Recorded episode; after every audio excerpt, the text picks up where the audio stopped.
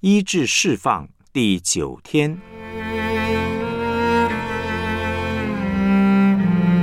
饶恕的重要。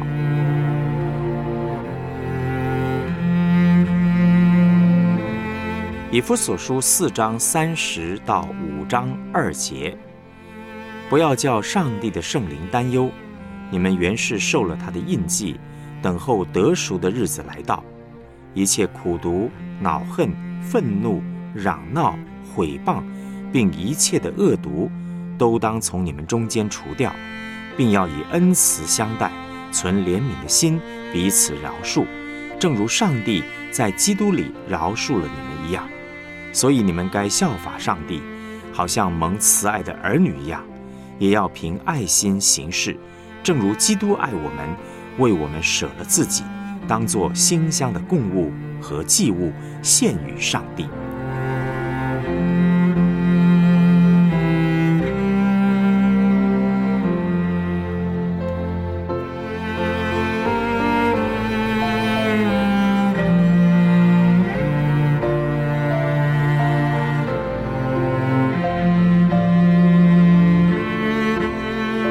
我们来思想主题信息。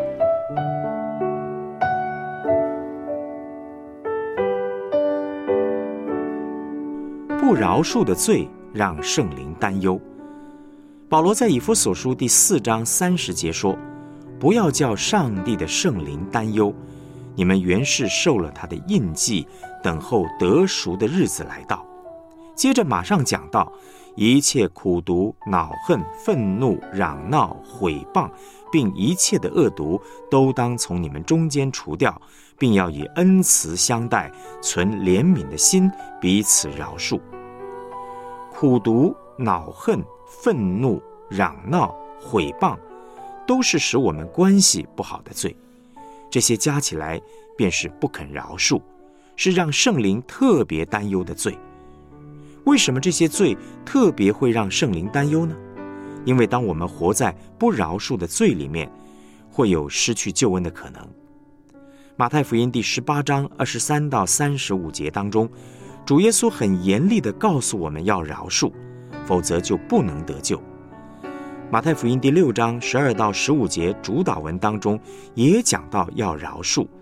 紧接着耶稣说：“你们饶恕人的过犯，你们的天父也必饶恕你们的过犯；你们不饶恕人的过犯，你们的天父也必不饶恕你们的过犯。”马太福音第五章二十三到二十六节的经文说：“所以。”你在祭坛上献礼物的时候，若想起弟兄向你怀怨，就把礼物留在坛前，先去同弟兄和好，然后来献礼物。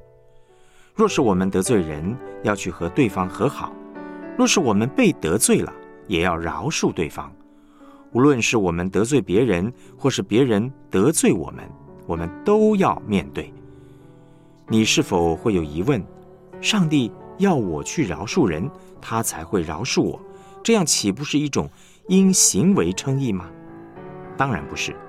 上帝很严肃地对他的百姓讲：“你们这些蒙恩的人，若是还不能够与人和好，结果将非常的糟糕。